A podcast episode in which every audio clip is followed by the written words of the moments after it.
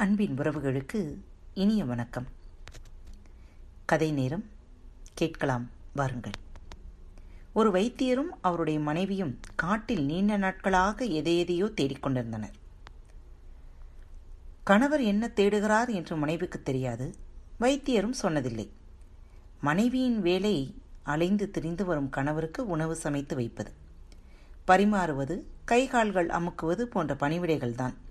இப்படியே பல ஆண்டுகள் கழித்து இருவரும் வயதாகிவிட்டன ஆனாலும் தேடுவதை நிறுத்தவில்லை.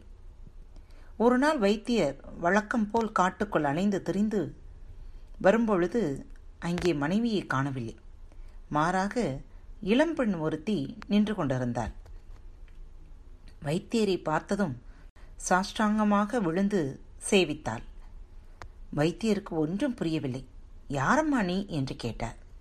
அதற்கு அந்த யுவதி நான் தான் உங்கள் மனைவி என்றார் வைத்தியருக்கு மிகவும் குழப்பம். என்ன நடந்தது? என்று கேட்க மனைவி நடந்ததை சொல்ல ஆரம்பித்தாள். உங்களுக்காக கூழ் காய்ச்சி கொண்டிருந்தேன்.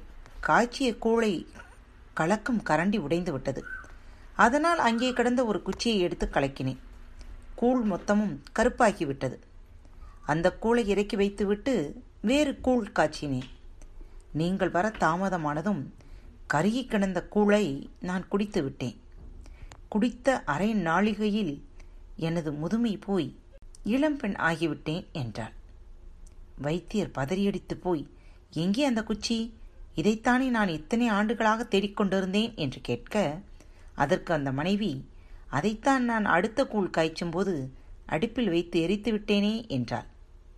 வைத்தியர் நெஞ்சடைத்து மயங்கிச் சாய்ந்தார். நீதி மனைவிக்கு தெரியாமல் எதுவும் செய்யக்கூடாது.